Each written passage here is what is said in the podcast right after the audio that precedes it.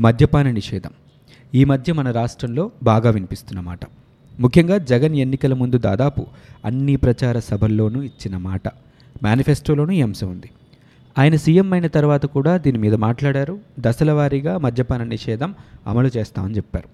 Bell షాపులు లేకుండా అధికారులంతా పనిచేయాలని ఆదేశాలు కూడా జారీ చేశారు. అయితే మద్యపాన నిషేధం మన రాష్ట్రంలో సాధ్యమా? సాధ్యమైతే వచ్చే లాభాలేంటి? సాధ్యం అవ్వాలంటే ఏం చేయాలి? మద్యపాన నిషేధం గురించి గత అనుభవాలు ఏం చెప్తున్నాయి? దీని గురించి ఈరోజు మాట్లాడుకుందాం. నమస్తే మీరు వింటున్నది అమరవాణి.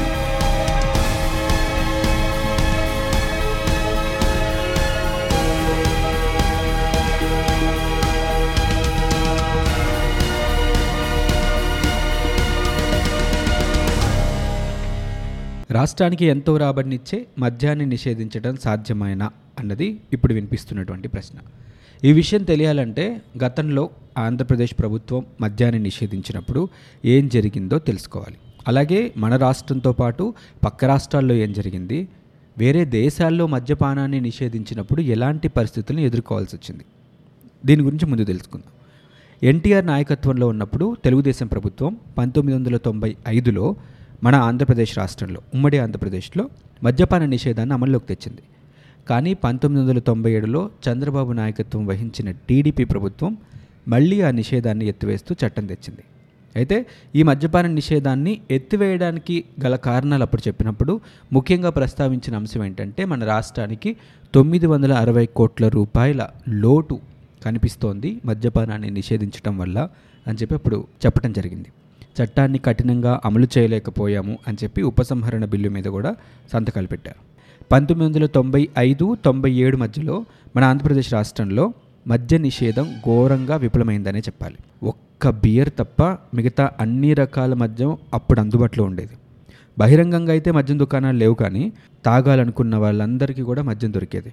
పక్క రాష్ట్రాల నుంచి పెద్ద ఎత్తున రవాణా కూడా అయ్యేది. చాలామంది కల్తీ మద్యం తాగి మృత్యువాత పడేవాళ్ళు.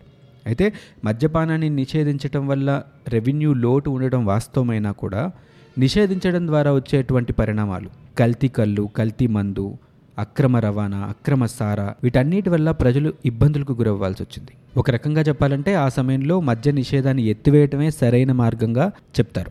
నిజానికి భారతదేశంలో మద్యాన్ని నిషేధించాలి అన్న డిమాండ్ ఈ రోజు మొదలైంది కాదు. స్వాతంత్ర పోరాట సమయంలోనే దీని గురించి ప్రస్తావన ఉండేది. అప్పుడే మాట్లాడేవాళ్ళు. దొంగతనం వ్యభిచారం కంటే కూడా మద్యపానం చాలా నీచమైంది అని చెప్పి మహాత్మా గాంధీ అనేవాళ్ళు. గాంధీ నాయకత్వంలో కాంగ్రెస్ మద్యపానాన్ని నిషేధించాలని అప్పుడు ప్రచారం కూడా మొదలుపెట్టింది. ఒక గంట సేపు తాను గనక భారతదేశ నియంత అయితే ఎలాంటి పరిహారం ఇవ్వకుండా పూర్తి స్థాయిలో మన దేశంలో అన్ని మద్యం దుకాణాలు మూసివేస్తాను అని చెప్పారంటే మద్యాన్ని మహాత్మా గాంధీ ఎంతగా వ్యతిరేకించారో మనం అర్థం చేసుకోవచ్చు.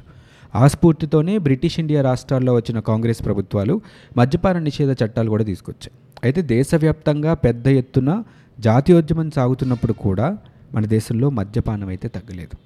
దేశ జనాభాలో ఐదవ వంతు మద్యం మత్తులోనే ఉన్నారని అనేక సందర్భాల్లో అంబేద్కరే స్వయంగా అంగీకరించారు. పంతొమ్మిది వందల ముప్పై తర్వాత బాంబే మెడ్రాస్ యునైటెడ్ రాష్ట్రాల్లో కొత్తగా ఏర్పడ్డ కాంగ్రెస్ ప్రభుత్వాలు అప్పుడు ప్రయోగాత్మకంగా మద్య నిషేధాలని అమల్లోకి తీసుకొచ్చాయి. మద్రాసులో అనేక వ్యతిరేకతల మధ్య మద్య నిషేధ బిల్లు కూడా పాస్ అయింది కానీ క్రమంగా ప్రజల్లో కూడా నిషేధానికి మద్దతు తగ్గిపోయింది. పంతొమ్మిది వందల నలభై మూడులో ఆ నిషేధాన్ని ఎత్తివేయడం జరిగింది. అయితే మద్యపాన నిషేధం ఉన్న సమయంలో రెవెన్యూ లోటుని పూడ్చుకోవడానికి అప్పటి ప్రభుత్వం అనేక రకాల పన్నుల భారాన్ని ప్రజల మీద మోపింది. కాబట్టి మద్యపాన నిషేధాన్ని ఎత్తివేస్తున్నామని ప్రకటించినప్పటికీ కూడా ప్రజల్లో వ్యతిరేకత రాలేదు. జాతీయ స్థాయిలో మద్య నిషేధాన్ని అమలు చేసేందుకు పంతొమ్మిది వందల డెబ్బై ఏడులో అప్పటి ప్రధాని మొరార్జీ దేశాయ్ నాయకత్వంలో జనతా ప్రభుత్వం ఒక ప్రయత్నం చేసింది. జాతీయ మద్యపాన నిషేధ విధానాన్ని ఒకదాన్ని ప్రకటించింది. ఆ సమయంలో జనతా పార్టీ అధికారంలో ఉన్న రాష్ట్రాల్లో మాత్రమే నిషేధం అమలైంది. నిషేధం వల్ల రాష్ట్రాల్లో నష్టపోయే రాబడిని కేంద్రం భరిస్తుందని కూడా అప్పుడు మొరార్జీ హామీ ఇచ్చారు. కానీ ప్రతిపాదన కూడా విగిపోయింది. ఎందుకంటే చివరికి దొంగ మద్యం ఆయుర్వేద మందుల రూపంలో కూడా అప్పుడు లభ్యమైంది. ఆ తర్వాత లక్షద్వీప్ గుజరాత్ బీహార్ నాగాలాండ్ మిజోరం లాంటి రాష్ట్రాల్లో కూడా సంపూర్ణంగా మద్యపాన నిషేధం అమలు చేశారు. కేరళ తమిళనాడు రాష్ట్రాలు పాక్షికంగా నిషేధ చట్టాన్ని తీసుకొచ్చాయి.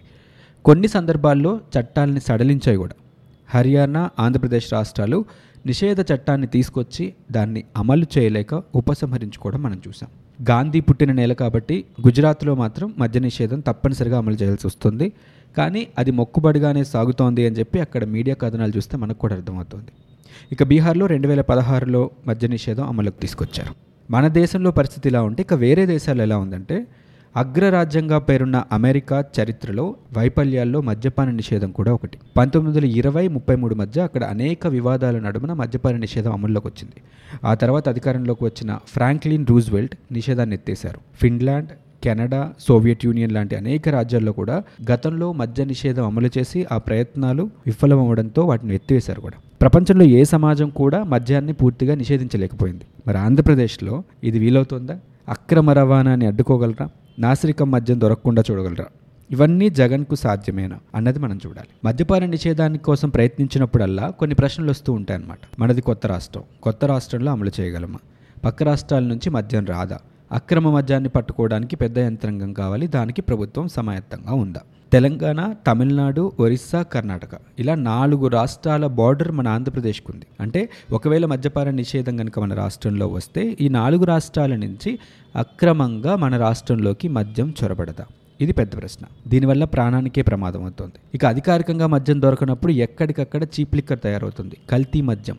కల్తీ కళ్ళు కల్తీ సారా ఇలాంటివన్నీ పుట్టుకొస్తాయి. ఒకవేళ మద్యపాన నిషేధం కనుక జరిగితే రాష్ట్రానికి వచ్చే ఆదాయ లోటు దాదాపు పదిహేడు వేల కోట్ల రూపాయలు. పదిహేడు వేల కోట్ల రూపాయలు ప్రభుత్వానికి ఆదాయం రావాలంటే ప్రజలు ఎంత తాగితే వస్తుంది అనేది మనం ఆలోచించాలి. దాదాపు ఒక లక్ష కోట్ల రూపాయలు కనుక ప్రజలు తాగితే పదిహేడు వేల కోట్ల రూపాయలు అందులోంచి పన్నుగా ప్రభుత్వానికి కడుతున్నారు. అయితే ఆ పదిహేడు వేల కోట్ల రూపాయలు మాత్రం నష్టం వస్తోంది. ఆ పదిహేడు వేల కోట్ల రూపాయల నష్టాన్ని కానీ మనం భరించగలిగితే వెలకట్టలేని ఎన్నో ప్రయోజనాలు మద్యపాన నిషేధం వల్ల జరుగుతాయి. డొమెస్టిక్ వైలెన్స్ తగ్గుతుంది. కుటుంబ కలహాలు తగ్గి పిల్లల చదువు మీద ఆరోగ్యం మీద కేంద్రీకరిస్తారు తల్లిదండ్రులు. నేరాలు తగ్గుతాయి. వీటికి లెక్కలు వేయలేం మనం. ఇన్ని కోట్ల రూపాయలు ఆదా అవుతుంది. దీనివల్ల అని మనం లెక్కలు వేయలేం. ఇంటాంజిబుల్ బెనిఫిట్స్ క్రైమ్ రేట్ తగ్గితే లా అండ్ ఆర్డర్ మీద పెట్టే ఖర్చు తగ్గుతుంది. ఆరోగ్యం మీద పెట్టే ఖర్చు కూడా తగ్గుతుంది.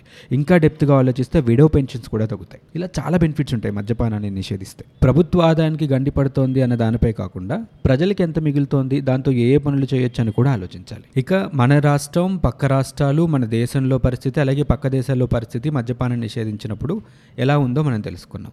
అయితే మన రాష్ట్రంలో ఇప్పుడు మద్యపాన నిషేధం కనుక అమలైతే ఇన్ని అగ్రరాజ్యాల్లో ఇంత పెద్ద దేశంలో కూడా వర్కౌట్ అవ్వని ఒక సిచ్యువేషన్ మన రాష్ట్రంలో వర్కౌట్ అవుతుందా అనేది పెద్ద సమస్య. ముఖ్యంగా మిగతా రాజ్యాల్లో మిగతా దేశాల్లో మద్యపాన నిషేధం పర్ఫెక్ట్గా అమలు అవ్వకపోవడానికి ప్రధాన కారణం ఏంటంటే పూర్తి స్థాయిలో ప్రజల నుంచి మద్దతు రాకపోవడం. ప్రజలందరూ కూడా మద్యం తీసుకోవడాన్ని ఒక ప్రాథమిక హక్కుగా భావిస్తారు. దాన్ని ఎవ్వరూ అడ్డుకట్ట వేసి ఆపలేరు. ప్రజల నుంచి పూర్తి స్థాయిలో మద్యపాన నిషేధం మీద మద్దతు దొరక్కపోతే పూర్తి స్థాయిలో దీన్ని అమలు చేయడం చాలా కష్టం. అయితే ఉన్న పలంగా అమలు చేస్తానని జగన్మోహన్ రెడ్డి కూడా చెప్పలేదు. అయితే మన రాష్ట్రంలో దశల వారీగా మద్యపానాన్ని నిషేధిస్తామని ఎలాగో చెప్పారు కాబట్టి ఇనీషియల్గా weekly once or twice dry డేస్గా implement చేయటం క్రమంగా ఒక కౌన్సిలింగ్ సెంటర్స్ లాంటివి కానీ డీ అడిక్షన్ సెంటర్స్ లాంటివి కానీ పెట్టి మద్యపానం వల్లే వచ్చే నష్టాలు ఆరోగ్యం ఎంత పాడవుతోంది సొసైటీ ఎంత పాడవుతోంది చేయకుండా ఉంటే ఎంత మిగులుతోంది మీ కుటుంబాలు ఎంత ఆరోగ్యంగా ఆనందంగా ఉంటాయి అని చెప్పే ఒక ప్రాసెస్ కూడా మొదలవ్వాలి. ఇది క్రమంగా జరుగుతూ జరుగుతూ ఉంటే తప్ప ప్రజల్లో తమంతట తాముగా మద్యాన్ని తీసుకోవడం మానేస్తే తప్ప ఈ రోజున మద్యపాన నిషేధం పూర్తి స్థాయిలో అమలైతే జరగదు. బెల్ట్ షాపుల్ని రద్దు చేస్తాం. ఆరు గంటల తర్వాత మద్యం దుకాణాలు ఇక్కడి నుంచి ఉండకుండా చేస్తామని కొన్ని ప్రకటనలు వస్తున్నాయి. అయితే పూర్తి స్థాయిలో కనుక జగన్మోహన్ రెడ్డి అనుకున్నట్లు కనుక సాధ్యమైతే రాష్ట్రానికి మంచి బెనిఫిట్స్ ఉంటాయి. ఈ మద్యపాన నిషేధం అనేది ఆచరణలో సాధ్యం కాని అంశంగా ప్రపంచం మొత్తం చెప్తున్నప్పటికీ కూడా అమలైతే విజయవంతం అయితే ఖచ్చితంగా అది ఒక చారిత్రాత్మక విజయం అవుతోంది. హోపింగ్ ఫర్ ద బెస్ట్ మరో అంశంతో మళ్ళీ మీ ముందుకు వస్తుంది అమర్వాణి. నమస్తే.